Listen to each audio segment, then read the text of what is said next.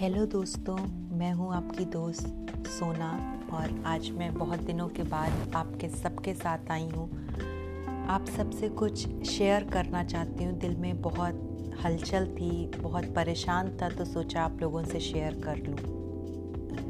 ज़िंदगी की कुछ सच्चाई के बारे में बात करना चाहती हूँ। कई बार ऐसा होता है कि हमारी ज़िंदगी में हमारे अपने होते हैं। जो हमें किसी पर्सन से मिलने पर रोकते हैं। इसलिए नहीं रोकते कि वो पर्सन अच्छा नहीं है, बल्कि इसलिए रोकते हैं कि उन्हें वो इंसान या उन्हें वो आपका दोस्त पसंद नहीं होता। वजह कुछ भी हो सकती है। शायद उनका मज़हब अलग हो, शायद उनका खान पान अलग हो, शायद उनकी एजुकेशन अलग हो या कम हो।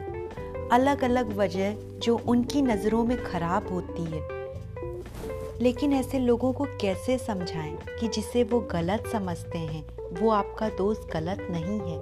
हर किसी की ज़िंदगी में अलग अलग हालात होते हैं। कोई बहुत शोहरत कमा लेता है तो कोई ज़िंदगी भर बेनाम रह जाता है।